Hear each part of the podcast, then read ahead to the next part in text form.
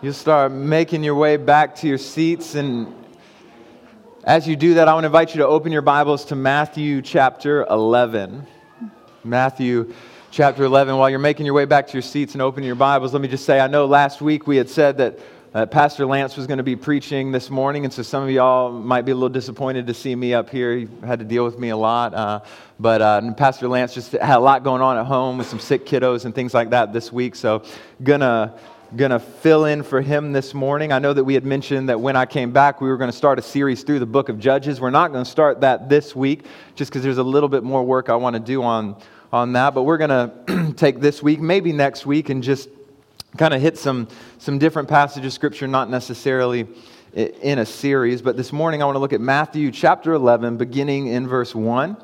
And we're going to read through verse eleven. So I know some of y'all just sat down, but I'm going to ask you to stand out of reverence for God's word as we look at Matthew chapter eleven, beginning in verse one. And we're going to read through verse eleven. Hear, hear the word of the Lord, what Matthew records for us. When, Je- when Jesus had finished giving instructions uh, to his twelve disciples...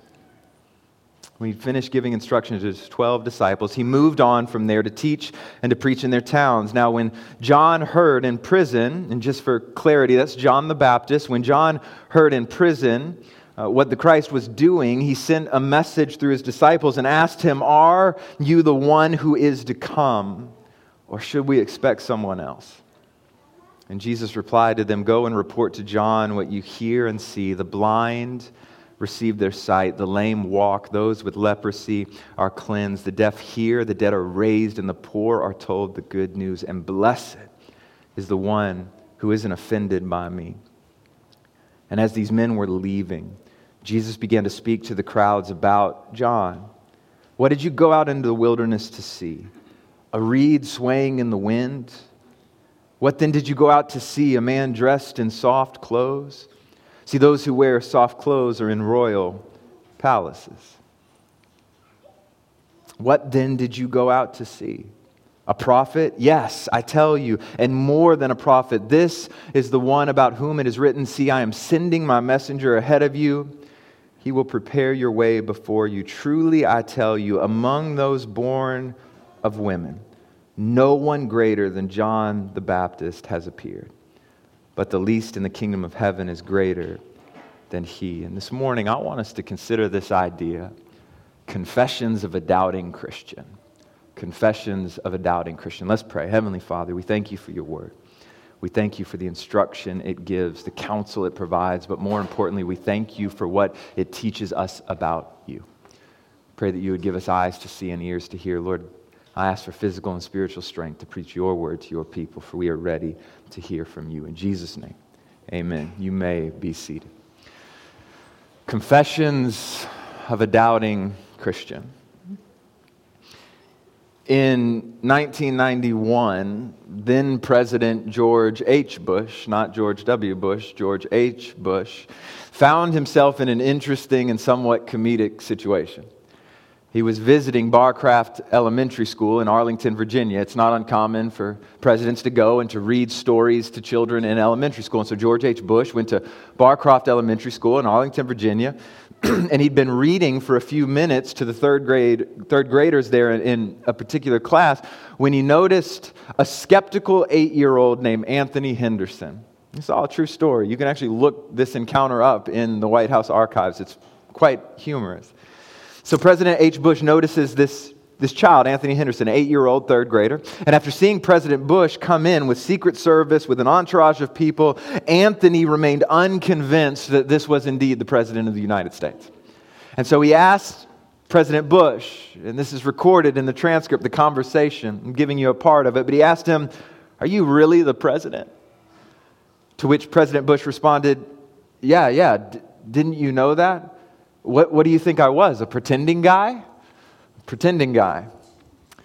And so then President Bush asked this third grader, this is a humorous interaction, he asked the third grader, "Well, heck, how can I prove it to you?"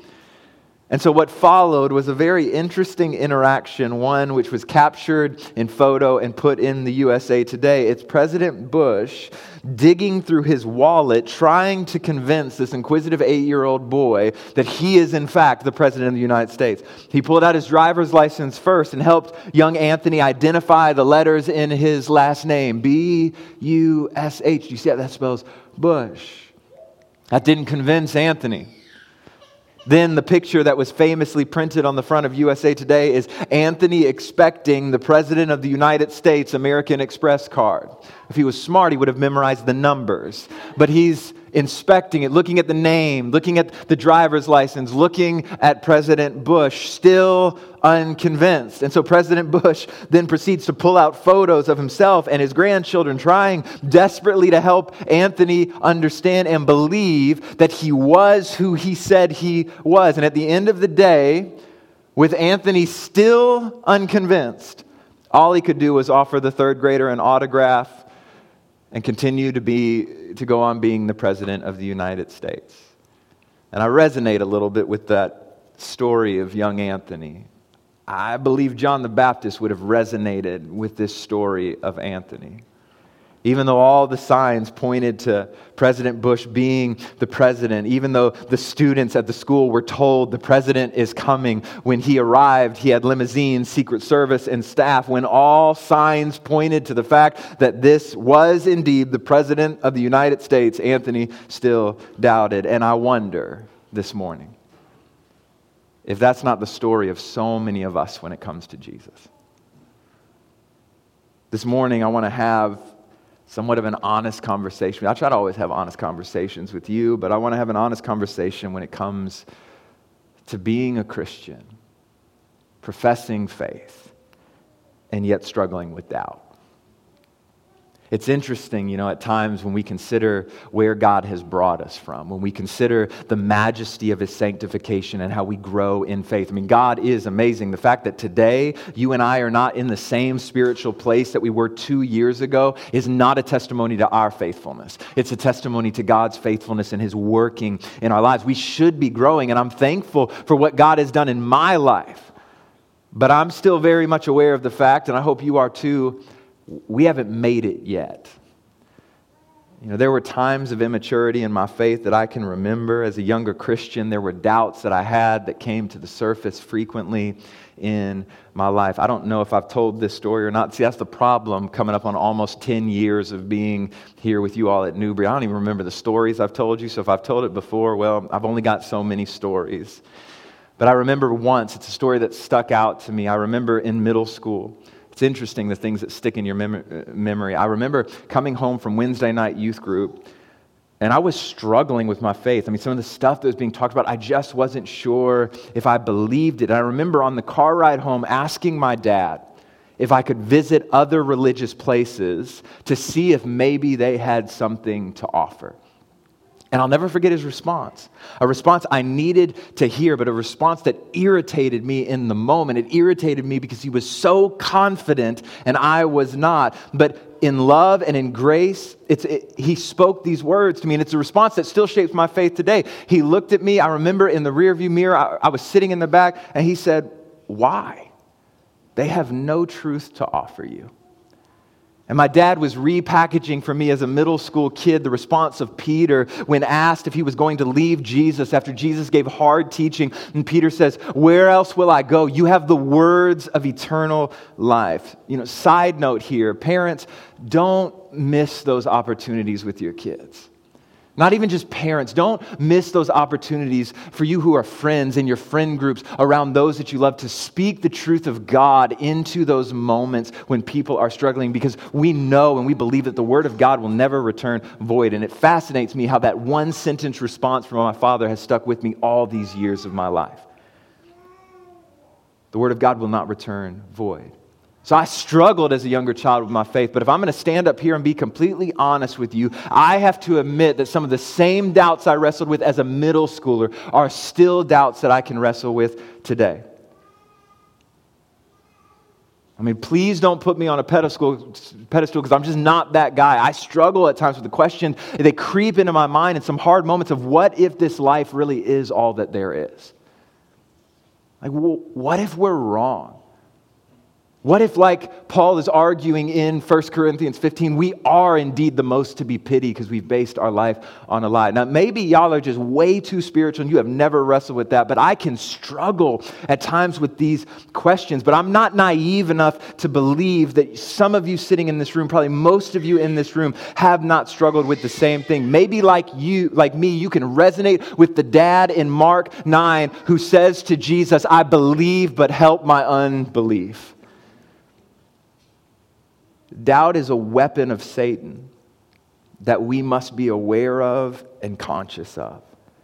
Doubt is a thief of joy. It robs us of hope and distorts our focus. Doubt has been and can be the reason for some of the darkest seasons of our souls.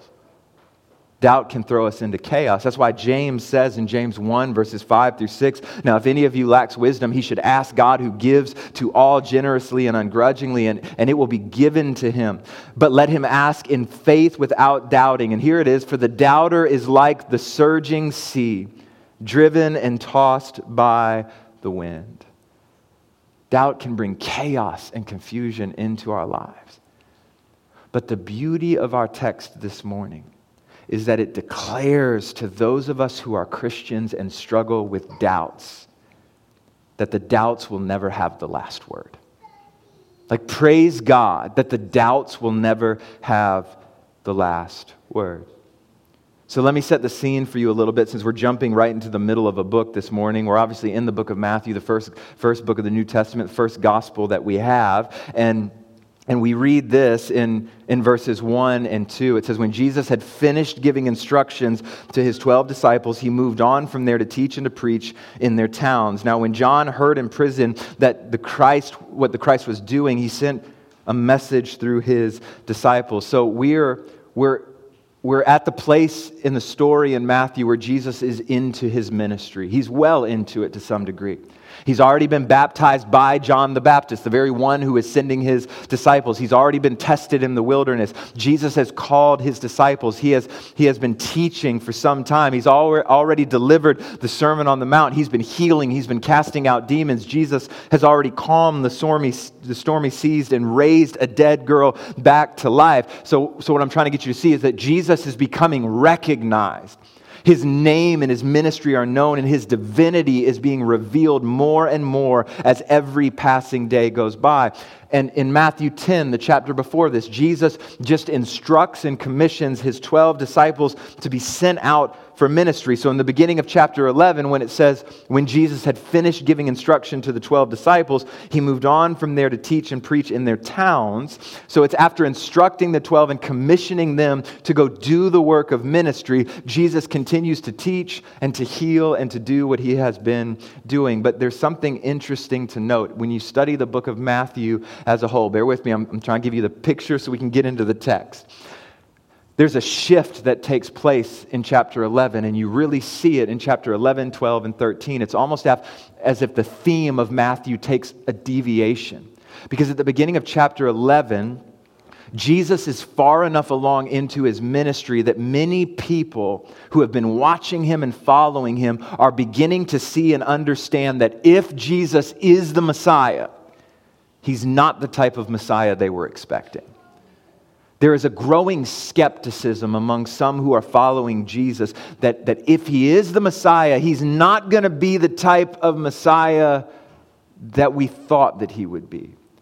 There's a developing understanding that he's not going to do what they originally thought he was going to do. He's not preventing what they wanted prevented. He's not giving them the life and the recognition in Rome that they had hoped for. He's not the type of Messiah they were expecting. And we're going to come back to that idea in just a brief moment. But, but let me finish setting the scene. We're also told where John the Baptist is in verse two. He's in prison.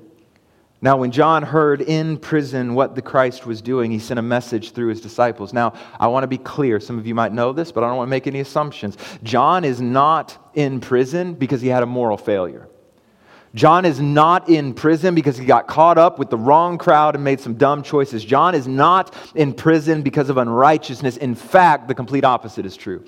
John is in prison purely because he was being faithful to the teachings of Scripture. We learn a little later on in Matthew why John the Baptist is in prison. Matthew fourteen, verses three through five say, "For Herod had arrested John, chained him, and put him in prison on account of Herodias, his brother Philip's wife. Since John had been telling Herod, 'It's not lawful for you to have her.' And though Herod wanted to kill John, he feared the crowd, since they regarded John as a prophet." So, I mean, translate this into Michael's version. John the Baptist is, is faithful enough to declare to a leader, to Herod, you know, you cannot sleep with your brother's wife. It's not a good look, and the Bible is not for that. And this man wanted that woman so much that he put John in prison.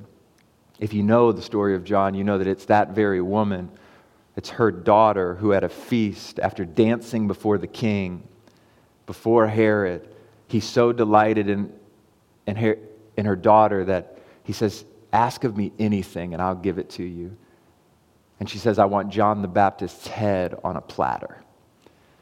And Matthew fourteen tells us that John is beheaded and that head is served to her on a platter. Your faithfulness is not always easy.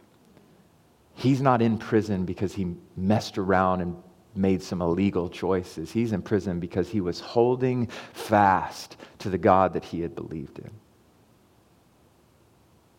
So you have Jesus then healing, casting out demons, raising the dead to life, teaching of the kingdom of God, and John is in prison. And so what John does is he sends some of his disciples to Jesus to ask him a question. And as we walk through this text, and the time we have left, there are three things that I want you to see in the verses that follow that will hopefully give some insight and hope as we consider what it means to be a Christian who may at times and likely will at times struggle with doubt. Here's the first thing I want you to take note of. I want you to see the doubt of John. The doubt of John. Look at again at verses two and three. It says, "Now when John heard in prison what the Christ was doing, he sent a message through his disciples and asked him, 'Are you the one who is to come, or should we expect someone else?'" Now I want to just here at the jump say that there have been a host of different interpretations to this, to what John meant when he asked that question. And so there are three kind of prominent views, and I, I don't normally do this. I normally just teach the view I think is most accurate, but I want to at least expose you to what some people are arguing and tell you why I think that this is a picture of doubt above anything else. So there are some who would argue that, well, John's not actually doubting Jesus. He's just asking this question for the sake of his disciples, right? The idea is that John knows that he's probably not getting out of prison, and that his life is coming to an end. And so he wanted to make sure that his, Je- that his disciples understood Jesus the way that he understood Jesus, that they trusted in him, that they would engage with him, that they would ultimately follow him. They wanted, that John wanted them to encounter Jesus the way that John the Baptist has encountered Jesus. But I struggle with that view, and here's three quick, quick reasons why. First, I believe that the text would have said that if that's the reason why he sent them, right? I'm sharing you this because I'm trying to develop some how we should look at the Bible and a- ask and answer some hard questions. Right? I think the text would have given us that information if that was the reason why. But second, if you look at the story of Matthew and you look at all of the Gospels, the, disi- the disciples of John were already engaging with Jesus prior to this. It's not like they weren't hanging out with Jesus. They weren't listening to his teaching and, and developing this understanding that he's the Messiah. But I think the nail in the coffin for that view is that in verse four, Jesus tells the disciples to go back and to give the report to John. So if John's asking this question for the benefit of his disciples, why do they have to go back to John and report the answer to the question? It seems like the question is posed not for the disciples, but for John. So I don't think that that view holds much weight. The other argument is that John's simply confused a little bit about the Messiah. It's not that he's doubting him, he's just confused about the purpose of the Messiah. And I'm not fully opposed to this. I think that there's some aspect of truth to that. It is possible, but wait, what makes me leery is Jesus' baptism. Right? John was the person present when the Spirit of God descended like a dove and the voice of God declared from heaven, "This is my beloved Son with whom I am well pleased." It was John the Baptist who we are told in John one twenty-nine who declares of Jesus, "Look, the Lamb of God who takes away the sin of the world." It doesn't seem like the issue is with John's theology. It doesn't seem like he doesn't understand that this Christ is the Messiah and that the purpose of the Messiah is to take away the sins of the world. So what are we left with? Well, I think the view that most accurately understands the question is that in the midst of a difficult moment in his life, in one of John's darkest hours, doubt creeps into the mind of John because things aren't going the way he thinks they should go. I mean, think about it. John, for the entirety of his ministry, has been declaring a message of judgment on the unrighteous and blessings on the righteous, and his current situation does not seem to match his understanding of what that means. So in other words, John's like, I've been declaring that if you're righteous, God will bless you, and it doesn't feel like a blessing to be in a prison cell. I've also been declaring that God will judge the unrighteous, and it looks like the unrighteous are flourishing. You ever been there? Like, I've been there. Like, David was there in the Psalms when he looked out and was like, I almost tripped up. I almost lost my step because I looked at the world and their sin and their rebellion, and it just seems like everything was going right for them. But what John failed to account for is that, yes, God's judgment is coming, but it's a delayed judgment, and that's for our benefit because it's God's kindness and patience that leads us to repentance. But John here, just like the people around Jesus, is starting to see and to understand that this Jesus, if he is the Messiah, is not the type of Messiah that he was expecting. John is faced with the reality that Jesus is not doing what he wanted him to do. Now I want to pause here for two thoughts. First, it's easy to condemn John for a lack of faith and to think, how could you ever think in such a way about Jesus? Like, if I'm there, if I'm, if I'm at the baptism of Jesus and, and see the sky open up and the Spirit descend like a dove and the very voice of God declare from heaven, this is my, this is my son in, in whom I'm well pleased, I'm not going to doubt that. Right? It's, it's easy to throw John under the bus, but if we're honest, don't we do the same thing as well? There are times when we have expectations of what we think Jesus should do and how Jesus should act, and then Jesus does act, and it's not what we think he should do, and it's not how we think he should do it, and we begin to question whether or not he is as good as we thought he was, whether or not he's as faithful as we thought. I'll tell you, we don't have an honest conversation. You don't have to say amen. Like, I'll, I'll preach my own soul. I do that. I want Jesus to act. I want him to move. And in my head, I think it's in line with what Scripture says and what it promises. And then God does act, and he does move, and it's not what I wanted. It's not how I thought he would do it. And my first response is to say, God, why have you failed? Why have you messed up? We begin to doubt whether he's really there, whether he actually cares. But here's the second thought I have about John's doubt. No, notice this, and this is significant, and it might give us a little explanation as to why we so often do that. When things aren't playing out the way that John wants them to. Let me, let me say it like this. When, when the expectations that John has for a life lived in obedience to Jesus don't come to fruition, rather than question his expectations, he questions Jesus first.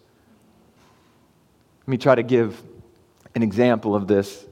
Again, just opening myself up. Uh, early on in marriage, one of the, the great, I didn't tell my wife I was going to do this, so she's going to probably just look down, and then I'm, I'm going to make me look bad, not you, so don't worry about it, babe. Um, one of the one of the, the things that I had to reckon with was that I had a lot of expectations of, of what a wife would be like and w- what a wife should do. Like, I had a lot of them in my head. The problem was, I never communicated those expectations to my wife. And a lot of conflict ensued. And the reason that conflict ensued wasn't because my wife wasn't great and wasn't faithful. It's because I had expectations in my mind and didn't evaluate whether or not those expectations were reality, whether or not it was right to hold those expectations. But what I did do is blame Aaliyah for not fulfilling my expectations. And it led to conflict, but it wasn't that she was wrong. It's that my expectations were never examined and questioned. And in a much more significant sense, that's what John's doing with Jesus. Rather than examine whether or not his expectations are right, he first looks and asks if Jesus is right. Are you really the Messiah?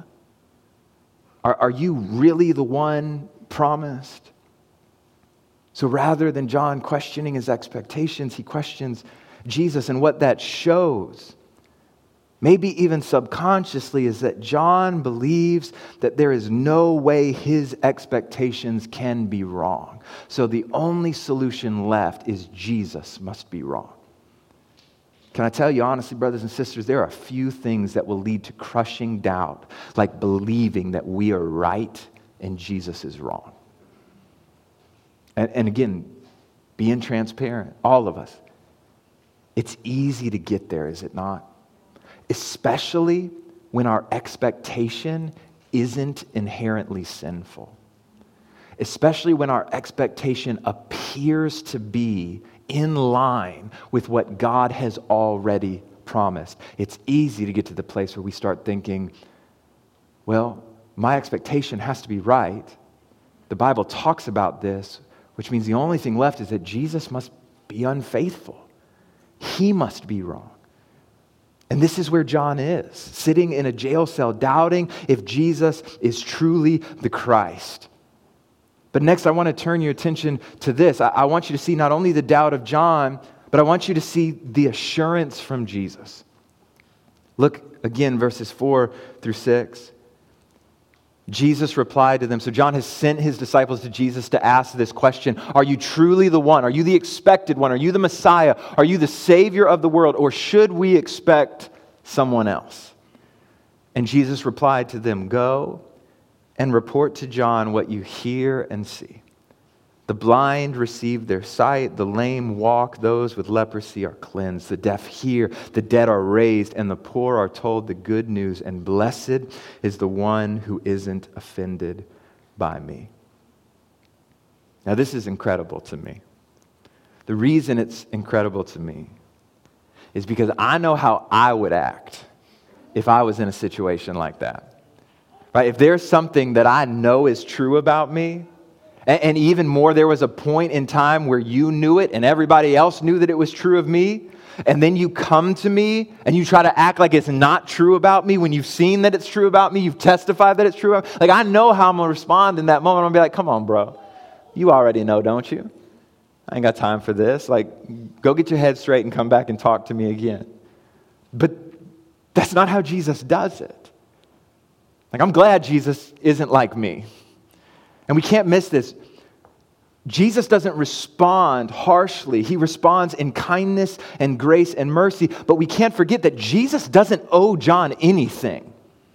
Like, I want to make it clear. Jesus' messiahship, the fact that Jesus is the Christ, the Son of the living God, does not depend on whether or not any person recognizes that he is the Christ and the Son of the living God. Jesus' identity is so secure that the only person he has to rely on in recognizing his identity is himself. He has nothing to prove, and yet he is willing to. Like, that's mind-boggling to me. That is the grace of Jesus. But here's how he does it. He, he reminds John's disciples so that they can go give a report to John of his great power. See, Luke actually gives incredible details regarding this moment when Luke records it. And in Luke seven, verses twenty through twenty-two, Luke writes it like this. He says, when the men reached him, they said, John the Baptist sent us to ask you, are the one, are you the one who is to come, or should we expect something else? Now, notice this detail that Matthew leaves out. At that hour, Jesus healed many people of diseases, afflictions, and evil spirits, and he granted sight to many blind people. He replied to them, go and report to John what you have seen and heard. The blind receive their sight, the lame walk, those with leprosy are cleansed, the deaf hear, the dead are raised, and the poor are told the good news. So it's not like they come to Jesus and Jesus sits on a rock and says, let me remind you of all the things I've done in the past.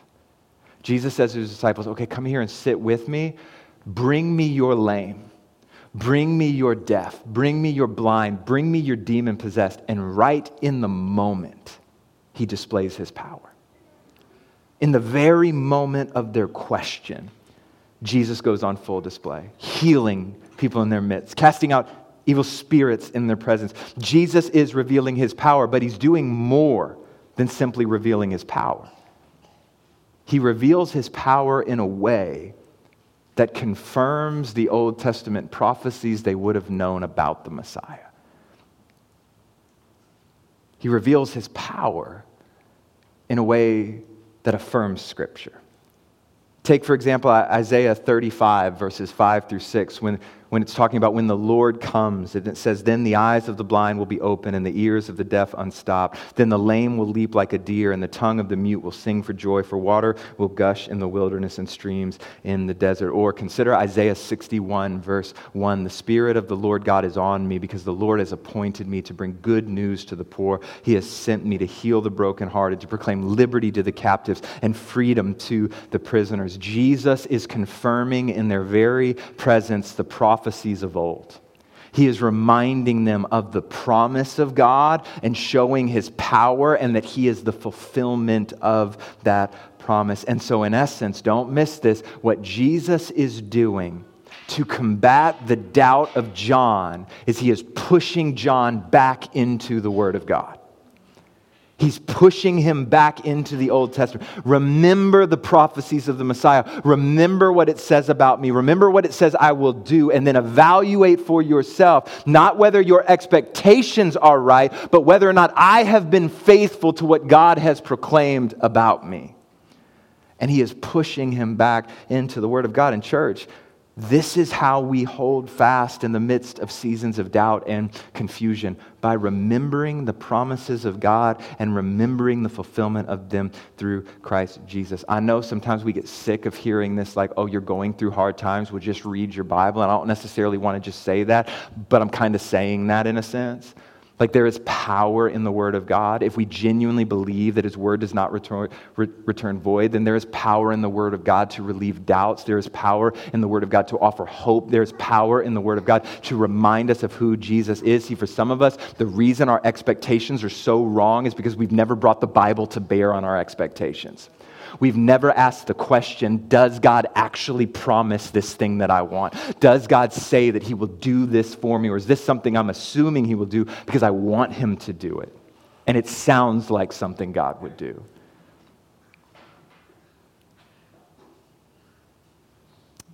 Jesus is pushing John back into the Word of God. Remember the promise of God. Remember the fulfillment that you are seeing happen in me, in Christ Jesus.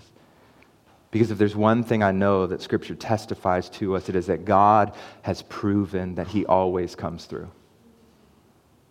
And so if he is not coming through for you when you want him to, it means one of two things. It means either your expectation is not in line with God's promise, or your timing is simply not in line with God's timing. Because just because God has promised you something doesn't mean he promises it to you when you want it. And I know it has to be one of those two things, because God has never failed to deliver on a promise. I know this because of the gospel I believe. Because way back in Genesis three, when Adam and Eve sinned, they tried to cover their shame and their nakedness by making for themselves temporal coverings.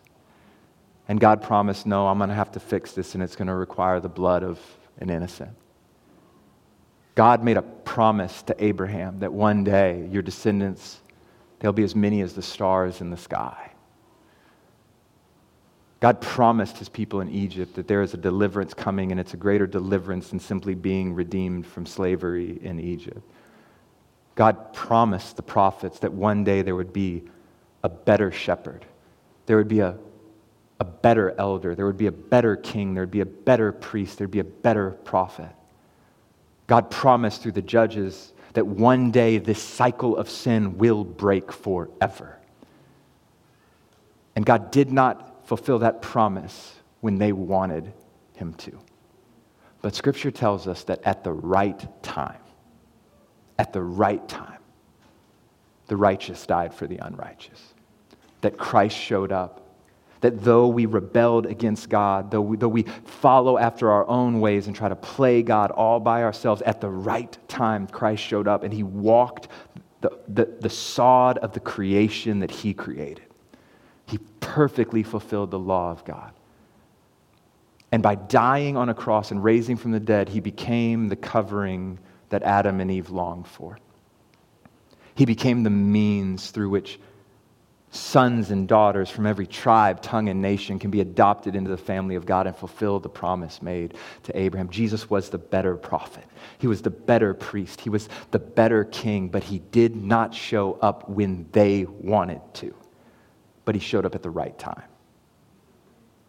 And that's the message that we believe. The gospel declares to us that God has never failed to deliver on his promise. But I want you to notice this. See, this is what Jesus does. He pushes John to the word. He pushes him to remember that God is faithful. He has never failed. He never will fail. That, that he reminds him that, that Jesus is doing the thing that God promised the Messiah would do. But notice what he doesn't do. He doesn't free John from the jail cell.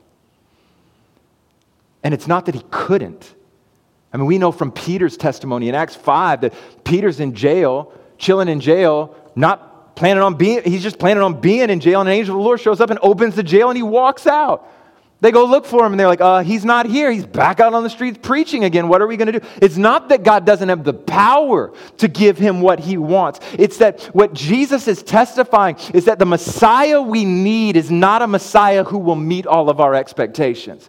The Messiah we need is a Messiah who can and has saved our souls. That's the Messiah we need. Like, and that's a good thing for us, that, that Jesus knows what we need better than what we know. Because let's be honest, there are some times in our life where if we look back, there were moments and seasons where we really wanted God to give us something. And we might have even doubted because of his lack of giving it, whether or not he was good. But now we're five years down the road and we look back and we say, man, if God would have given me that, even though it was a good thing, if he would have given it to me in that moment, it would have crushed me. Like, God knows what we need better than we know what we need. And the Messiah knows what the Messiah should do better than anything we could infer about him or try to expectation we could place on him. In those moments, church, of great doubt, of great confusion, those are the moments we have to cling to the wonders of God that we have already seen. Because if we are children of God, we have seen his hand move. The problem is we so often allow hardship and circumstances to darken the glory of God, and all we can see is the promise and the circum- and the circumstance. And Jesus, when we cry out to him from the depths of confusion and doubt, he will be gracious to remind us. It is not his desire that we be confused or doubt. We see this in verse six. He says, and blessed is the one who's not offended by me. Jesus condemns the doubt, but I love that he does not condemn John. And we see this brought out in the last few verses. So here's the last thing I want you to notice from our text this morning. I want you to see the, the faithfulness of Jesus. So not just the assurance of Jesus, but the faithfulness of Jesus. Look again, verses seven through eleven. So Jesus does all these things in their midst. He heals people right in their presence. And Matthew records that as the men were leaving, so as John's disciples were leaving, Jesus begins to speak to the crowds about John. What did you go out in the wilderness to see? A reed swaying in the wind? What did you go out to see? A man dressed in soft clothing? See, those who wear soft clothes are in royal palaces. What then did you go out to see? A prophet? Yes, I tell you, the more, and I tell you, and more than a prophet. This is the one of whom it is written, see, I am sending my messenger ahead of you. He will prepare your way, the way before you. Truly, I tell you, among those born of a woman, no one greater than John the Baptist has appeared. But the least in the kingdom of heaven is greater than he. Like, Jesus does not condemn John for doubting. That's amazing. Like, he is questioning the messiahship of the Messiah. He is questioning the divinity of the divine. And yet Jesus does not condemn him for his doubt. Can we just, for a moment, rejoice about the fact that we don't have a fickle Savior? that we don't have a fickle Savior. He is not, he is not moved and swayed like we're moved and swayed when we're offended. He's not moved when, when people are rude to him the way that we're moved when people are rude to him. He's not a fickle Savior. In other words, he doesn't give up on us because we stumble and fall. Praise God. Like I, I need you to know that you can ask him hard questions like John asked him. That you can bring real doubts and real pains and real struggles and lay them at the feet of Jesus and trust in confidence that he is not a fickle Savior and he's not going to turn his back on you because you ask hard questions. Jesus will not leave you because you doubt. And what I love about the faithfulness of Jesus on display in these verses, it's not only that Jesus not abandoned John in the moment of doubt, but he actually commends him to the people who were present. There is some significance to the questions that he's asking them. What did you go out in the wilderness to see? A, a, a, wee, a, a reed swaying in the wind? He said, when you went out and saw John in the wilderness, did you go out there because you thought he was a weak man? Is that why you went out there? You wanted to go see a weak man? He said, no, the answer is no.